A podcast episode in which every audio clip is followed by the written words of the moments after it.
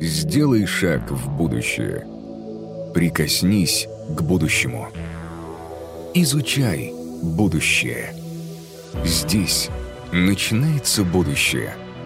Реформ. Winning the Hearts – Сейчас мы встречаем в нашей виртуальной студии Владислава Мартынова, главу Центра компетенций крупнейшей блокчейн-платформы Ethereum Россия, эксперта и инвестора в сфере высоких технологий. У Владислава есть одна суперсила, которую мы особенно ценим в наших спикерах – объяснять сложное доступным языком. На прошлых форумах мы уже обсуждали децентрализованные сервисы, говорили о криптозиме, о DAO-управлении, но сегодня мы подошли вплотную к инвестициям. Попробуем разобраться с основами. Как начать? Как защитить свои вложения? Какими инструментами лучше пользоваться? Владислав, давайте об этом поговорим. Здравствуйте. Давайте начнем с первого вопроса. В 2021 Да, здравствуйте. здравствуйте. Отлично, вы меня слышите, я вас тоже, значит, мы можем начинать. Ура! А, Прекрасно. В 22 году, кажется, каждый из нас уже хотя бы раз слышал вот эти знаменитые слова блокчейн, крипта, но мало кто на самом деле разбирается и понимает, а, что же скрывается за этими обалденными словами. Давайте для наших зрителей мы простым языком, как и обещали, поясним, что такое блокчейн и в чем преимущество этой технологии для человечества. Смотрите, но блокчейн — это, собственно, децентрализованная база данных, то есть, когда данные не хранятся на едином сервере, как это привычно э, мы с вами привыкли, а они распределены на тысячах компью компьютерах, э, так называемых узлах сети, которыми иногда еще называют нодами, вот, или валидаторами. И вот эти вот, э, собственно, база данных, она синхронизируется с собой, между собой вот эти вот тысячи узлов сети. И каждый узел, каждый компьютер имеет полную копию этой базы данных. То есть это вот первая такая уникальная особенность этой блокчейн-технологии. Вот. И это позволяет, на самом деле, вот такое распределенное хранение данных избежать любые мошеннические коррупционные манипуляции с данными, типа там незаметно добавить данные, удалить или изменить так как если попытаться это сделать на одном узле, то все другие узлы сразу заметят изменения, и а, оно не пройдет. Да, вот такое некорректное изменение, такая манипуляция. Вот. Также, э, благодаря тому, что это распределенная сеть, невозможно ввести какие-то либо ограничения людям к доступу к такой базе данных, потому что нет единого центрального органа, который, собственно, владеет сервером, на который эти данные в какой-то момент может решить, а вот мы вам доступ к этому сервису или к этим данным не дадим. Но, а, и это все гарантирует некую неизменность, то есть незыблемость данных, обеспечивает более высокий уровень устойчивости к любым сбоям системы, да, и снижает вероятность потери данных. Ну и, соответственно, повышает доверие к системе в целом. Но кроме этого, что очень интересно, информация в этой базе данных, то есть в дополнение к тому, что она децентрализована, она не хранится, как раньше, сплошной как бы записью. В принципе, любая база данных — это количество строчек, которые хранятся сплошняком, да? А в блокчейне данные группируются по блокам. То есть определенное количество транзакций или информации находится в блоке. Потом какое-то количество в другом блоке, в третьем блоке и так далее. Вот. И эти блоки взаимосвязаны с собой, что интересно, защищ... Да, кстати, поэтому слово-то первая часть — это блокчейн, цепочка блоков, да, отсюда появилась. Но эти, э, эта информация в этих блоках, она еще и зашифрована, защищена шифрованием высокого уровня, то есть специальной криптографической функции шифрования. Отсюда, кстати, и появилось слово «крипто». Да?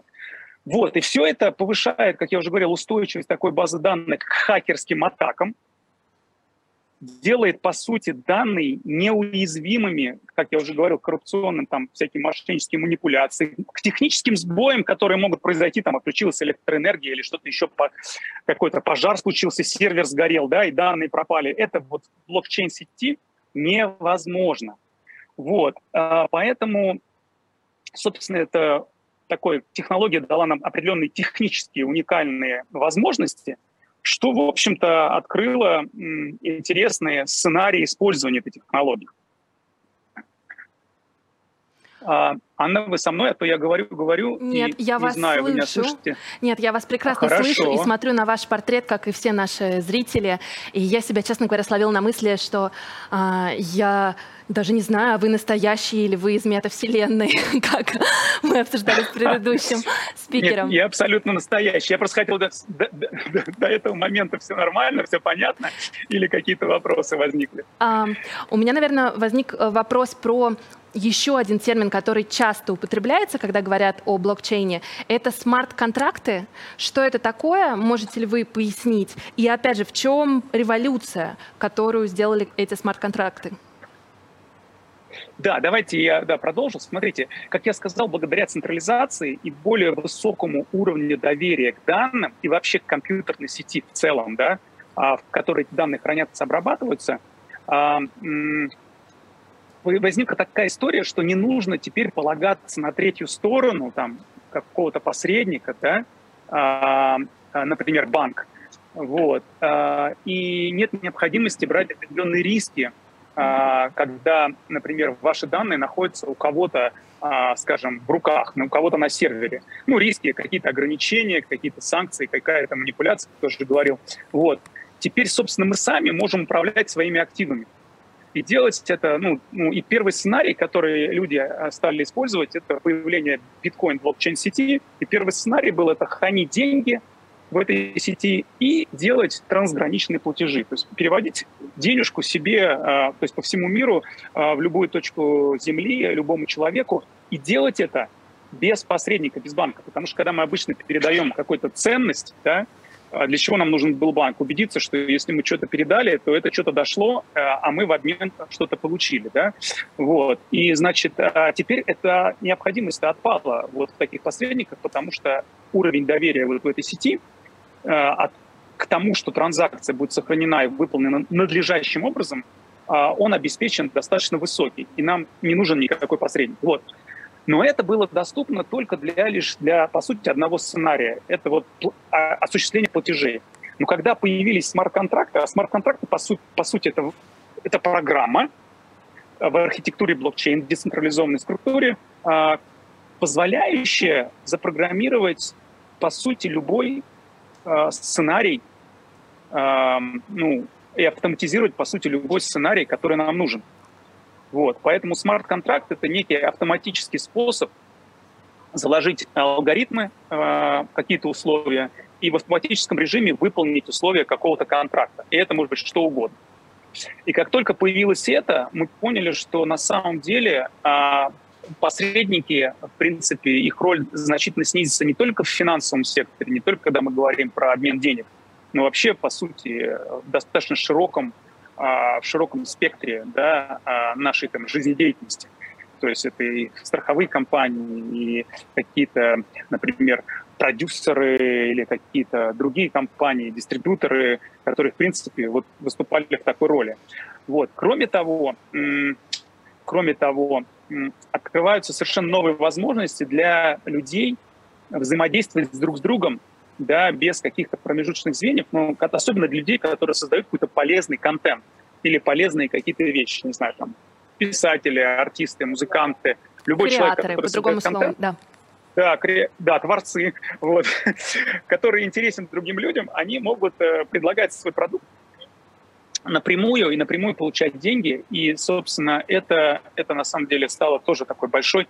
По сути, любой онлайн-сервис, которым мы сегодня активно пользуемся, Uh, и который, в принципе, разрабатывается какой-то компанией, uh, на сервере этой компании хранятся данные, и нам могут, например, как вот сейчас, когда uh, начались разные санкции, не только в отношении государства там, или каких-то конкретных людей, а вообще в отношении целой на нации, да, когда по российскому паспорту вас могут отключить от IT-сервиса, или э, вам могут просто отказать в банковской услуге, или могут просто э, закрыть счет, да, или еще какую-то сделать вещь, и мы как бы бессильны, потому что мы в свое время доверились этой организации, либо свои деньги, либо доверились, например, пользоваться каким-то IT-сервисом, вот, и у нас там все данные, у нас там, э, по сути, у некоторых на Инстаграм-аккаунтах я не знаю, там весь бизнес, вся жизнь. Вся жизнь. И вот, значит, централизованная, да. да, да, а у кого-то вся жизнь эмоционально, они настолько сильно а, там вот э, в этих соцсетях, что для них это действительно вся жизнь, источник дохода. И вдруг Инстаграм без всякого объяснения решил, как централизованная организация, мы вас заблокируем, отключим вас и до свидос. А, значит, вот такое невозможно в децентрализованной структуре. Поэтому смарт-контракты для нас открыли совершенно новые возможности взаимодействия с друг другом в цифровом сообществе, в цифровом, в цифровом поле. И, и это очень здорово. Слушайте, это действительно звучит очень любопытно. Из того, что я услышала, это про отсутствие посредников. А, блокчейн вообще, в принципе, это про новый уровень безопасности и автоматизации. И кажется, вот правда, дивный новый мир. Но вопрос в другом. Почему тогда, если это так безопасно, это так классно, почему тогда так много историй про то, как люди потеряли все свои деньги? Ох, тут надо прям разбираться, потому что действительно историй много, но обычно никто не освещает. Почему? Ну, смотрите, где теряют люди деньги? Деньги в нашей криптоотрасли теряют иногда просто потому, что забыли пароль от своего кошелька или и секретную фразу. А в блокчейне, раз у тебя как бы все права управления твоими финансами, то есть некоторая финансовая свобода, у тебя возникает и ответственность, да? Ты, если потерял пароль и забыл секретную фразу, фразу не можешь пойти в банк и сказать, ой, я все забыл, Помогите. Там, типа, «А можете мне разблоки... да, разблокировать счет? Вот такого у нас не бывает, да? Поэтому к этому надо относиться очень серьезно и ответственно. Вот. Дальше. А, иногда теряют деньги, потому что а, вложились в какой-то скам-проект, да? То есть, ну, это не потому, что блокчейн-сеть небезопасная, а просто потому, что проект, в который вложились, оказался, он не имел продуктовой идеи, он был пустышкой, и, и как бы и за ним стояли мошенники. И люди не разобрались, вложили денежку, и этот проект а, как бы рухнул, и это был достаточно большой проект. Там, условно говоря, тысячи или там даже несколько тысяч людей потеряли деньги. И, соответственно, в информационном поле создается волна, что вот такой-то проект рухнул, и столько людей потеряли деньги. Это тоже не связано с децентрализацией, с, со всеми вещами, о которых я только что говорил. Вот. Дальше бывают, когда люди попадаются просто на классические мошеннические схемы еще до того, как они вошли в сеть блокчейн и получили доступ. Например, а для того, чтобы войти в свое приложение, скажем, основанное на блокчейне, вам нужно сначала зайти в интернет. Вот, в интернете вы вводите, значит, адрес, куда войти. И дальше так называемый фишинг, когда, например, вводите какую-то известную какую-нибудь биржу, binance.com, да, вот, и как бы а вам мошенники вместо Binance там выводят, значит, э, сайт Binance какой-нибудь dollar.com вы не обратили внимания на этот нюанс, что это не Binance.com, да? И, значит, а он выглядит так же, как Binance. И стали вводить туда свой пароль и логин. Угу. Ну, вот, которые сразу моментально получили мошенники, да, попали в ловушку, да. И мошенники, как бы, вы не вошли, а они вошли и вывели все ваши деньги. Это тоже не связано с самой архитектурой технологий, это связано с тем, что это вот еще до входа в блокчейн значит, вы, вы попадаете на такую ловушку. Вот, это вот раз. Теперь надо посмотреть, когда действительно, э, это, кстати, редко происходит, но происходит, когда э, взламывают ту или иную криптобиржу. Вот. Но здесь тоже надо разбираться в нюансах. Почему, кстати, очень важно себя образовывать здесь, в этой отрасли, потому что криптобиржи, большинство людей, которые сегодня используют криптобиржи и кошельки на этих биржах, являются централизованными организациями по сути, как банки. Вот. И ничего общего с технологией блокчейн не имеют, кроме того, что они просто помогают нам обменивать одну монетку на другую. Но они выстроены как стандартные банки. Вот есть сервер или какое-то большое хранилище данных, которое им подконтрольно, есть юрлицо, и вот, значит, они, они помогают нам обменивать одну криптовалюту на другую. Но это не на основе блокчейн-технологии. Поэтому, и это в основном все крупные биржи. Binance, Cracker, Coinbase, любая, да? То есть, и поэтому 80%, а может больше 90% людей используют эту биржу для обмена. И вот когда эту биржу хакнули, по сути, как любой банк, любой банк также можно хакнуть. И вот эту биржу хакнули, и, значит, у нас вот, у нас тут куча людей на этой бирже потеряли деньги. Опять же, ничего не имеет общего с блокчейн-технологией. И все же есть совсем прям по пальцам одной руки можно пересчитать случаи, когда все-таки были хакерские атаки на, на блокчейн, действительно, технологии. Да, кстати, по ходу сразу дам совет. Поэтому хранить основные средства в нашей отрасли нужно на децентрализованных кошельках и а, на децентрализованных биржах. Так вот, все-таки есть несколько случаев, когда действительно произведена была хака, а, а, хакерская атака на блокчейн сеть, на блокчейн-сеть. Вот. И даже как бы кто-то там постарался, где-то вывел какие-то денежки из этой сети. Но здесь начали очень разбираться, потому что наиболее две самые надежные и стабильные блокчейн-сети — это биткоин-сеть и эфириум-сеть. Потому что они выстроены по классическим канонам, то есть они не шли на компромиссы по а, безопасности и децентрализации — кстати, биткоин-сеть э, и эфириум-сеть ни разу не взламывали, хотя у биткоина капитализация там триллион, там, ну, большая очень капитализация. Есть, есть ради чего объединиться хакером и изо всех сил там взломать, потому что там триллион долларов это ну, стоит того, чтобы взломать. Никто за там, более чем 10 лет существования биткоин-сети ни разу не взломал ее. Это говорит о том, что это очень надежно. Но, а, значит, есть такие нюансы, которые сдерживали ну, что развитие всей этой отрасли – это э, и биткоин-сеть, и эфириум-сеть достаточно медленные. То есть они достаточно медленно отрабатывают э, транзакции и э, ограничены по количеству транзакций. Да? И, и иногда, ну, если спрос большой на, на, на эту сеть, то стоимость транзакций тоже иногда повышается. Да? И многие там разработчики пытались решить эту проблему. Проблему тем, что они шли на компромисс безопасности и пытались увеличить скорость работы своей сети. Ну, например, вместо там 10 тысяч э, вот этих узлов валидаторов, да, где на, собственно говоря, 10 тысяч компьютеров распределена э, значит, децентрализация, они говорили, ну давайте у нас будет 20 компьютеров, и это уже там блокчейн-сеть, это уже децентрализация. Да? Понятно, что взломать там сеть э, с 20 компьютерами там проще, чем с 10 тысячами. Но это совсем я прям популярно говорю. Конечно, там, там есть еще такие истории, а какой алгоритм валидации транзакций, то есть проверки на корректность. Есть там алгоритм, как Proof of Work, достаточно сложный, который, но он надежный. А есть всякие компании, которые придумывают другие алгоритмы, вроде как более простые, скорость транзакций увеличивается, но при этом безопасность падает. И вот в основном взламывали сети, которые либо были квази-блокчейн-сети, то есть не совсем mm-hmm. все-таки децентрализованные, либо которые сильно пошли на компромисс по безопасности ради скорости. А у нас в блокчейне, как бы по-хорошему, надо совместить три, три элемента в одном, чтобы был высокий уровень безопасности, высокая пропускная способность и высокая скорость обработки транзакций. Это из той же серии, как ремонт. Дешево, быстро и качественно, да? Вот. А, ну и вот все вот эти истории, они связаны с тем, что кто-то вот на компромисс пошел. Поэтому по-настоящему ни разу никто а, а, ни биткоин-сеть, ни эфириум не взломал и не вывел оттуда денег. Хотя на раннем этапе эфириум была одна попытка, угу. там вот был даже а, у нас, но деньги а, Но никому не смогли, это не удалось совсем... в итоге не удалось, да, и деньги не смогли вывести, и там э, прямо на самом раннем этапе э, вот была сделана доработка, и вот сколько уже там лет семь угу. да, прошло, э, ни разу никому не удалось взломать сеть.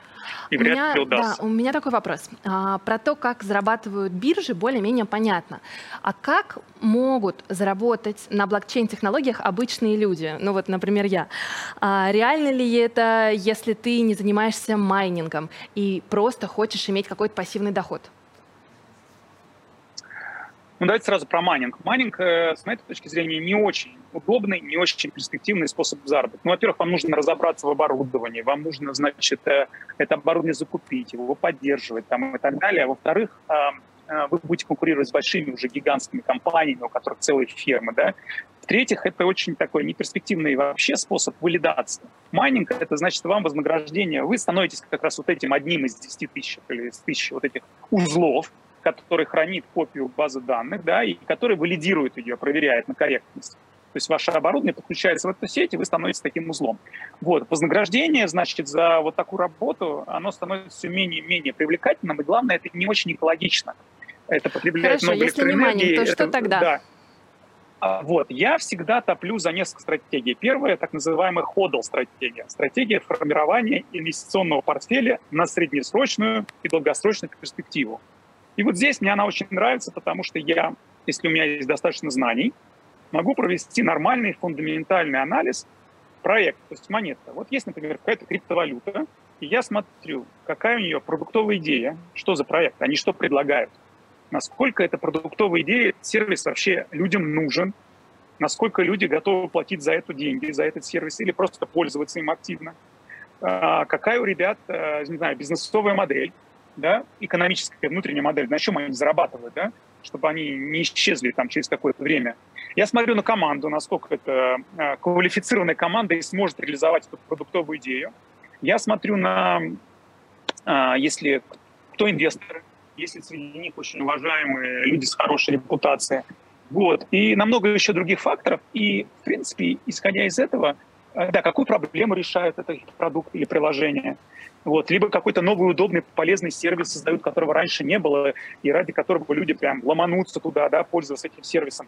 Вот, и я смотрю и как бы понимаю, что вот эта монета по этой цене, она имеет, это по сути как анализ высокотехнологичной компании, как стартапа, да? Ну, звучит, вот, да. и я спокойно формирую, формирую, значит, из такого рода проектов, причем в разных направлениях, есть же еще тренды, да, вот, как в высокотехнологичном бизнесе есть там искусственный интеллект, есть там электромашины, там, да, есть там, без, есть там другие да, технологические направления. Также здесь у нас есть там GameFi, SocialFi, DeFi, децентрализованные финансы, NFT и так далее. Я в каждом направлении выбираю 2, 3, 4 проекта, да, вот, э, и формирую портфель. Формирую его, исходя из тоже своего уровня дохода ежемесячного, из своего психотипа, как инвестора, да, Ого. Ну, например, условно говоря, сильно нервничаю, когда теряю, или не сильно нервничаю. И, значит, если я сильно нервничаю, то я все-таки большую долю портфеля делаю прям голубые фишки, то есть очень надежные, стабильные монеты. Условно говоря, биткоин, эфириум и еще две. Угу. Если я такой рисковый, а, значит, инвестор, значит, ну, я там вот в метавселенные, может, вложусь, да, или еще куда-то, высоко рисковые активы. И вот, э, значит, этот портфель у меня находится, и я сильно не парюсь, такой хороший, скажем, способ сформировать пассивный доход потому что мне не нужно каждый день чем-то заниматься. Я, например, ставлю какие-то нотификации, чтобы мне приходили уведомления, какие-то, если глобальные изменения идут в нем, я, может, раз в неделю посмотрю на него или раз в месяц, если какие-то изменения, и скорректирую, исходя из изменения ситуации на рынке. Но это не трейдинг, когда, по сути, тебе нужно целый день сидеть, там, работать, отслеживать и, в общем, уделять этому огромное время. Это очень удобно. Я вот э, э, больше приверженец такой стратегии. Вот. Дальше есть другие способы. Есть способ покупки цифровых объектов, э, ну так, назовем NFT, да? Да, как раз Покупка NFT, да. различных цифровых объектов через NFT. Это могут быть игровые объекты, это могут быть объекты цифрового искусства, причем не только э, как бы визуального, это может быть э, музыка, это может Чей-то быть видео, голос. это может быть что угодно.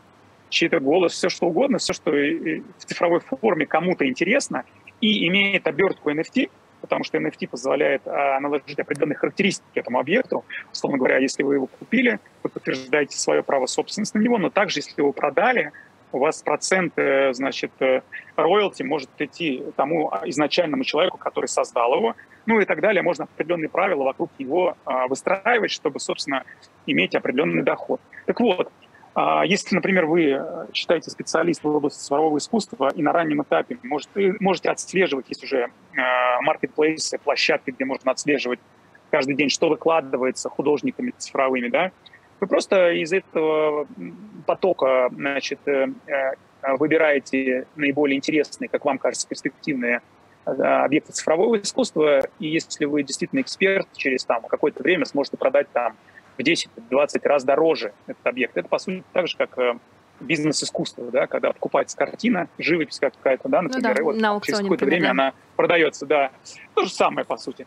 Но есть другая история, когда, например, вы смотрите, выходит какая-то компьютерная игра или существует, и в которой есть э, возможность купить NFT.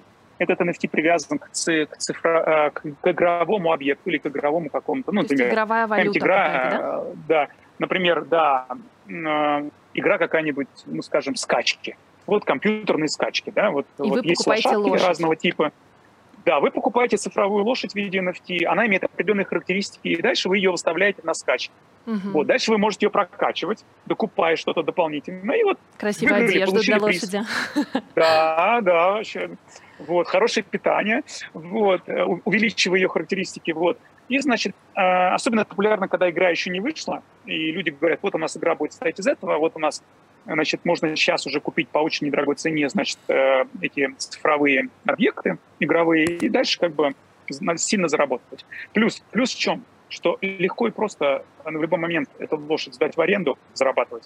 Можно, она все равно повышается в цене, потому что чем больше она участвует в скачках, и вы ее по качеству она увеличится в цене, дальше вы можете ее моментально перевести в реальные деньги, вот этот NFT продать в реальные деньги, либо продать э, и перевести в другую игру и там купить это любой цифровой объект. То есть вот это вот то, что легко и просто можно переводить вот этот актив в любой другой формат, это как раз стало той фишкой, потому что, ну, в принципе, могут как бы скептики mm-hmm. сказать, ну, так раньше вот в играх были какие-то штуки, вот, но э, они были замкнуты, нельзя было так легко и просто переводить их в реальные деньги или переводить другие какие-то а, активы. Сделай шаг в будущее. Прикоснись к будущему. Изучай будущее. Здесь начинается будущее. Реформ. Winning the Hearts.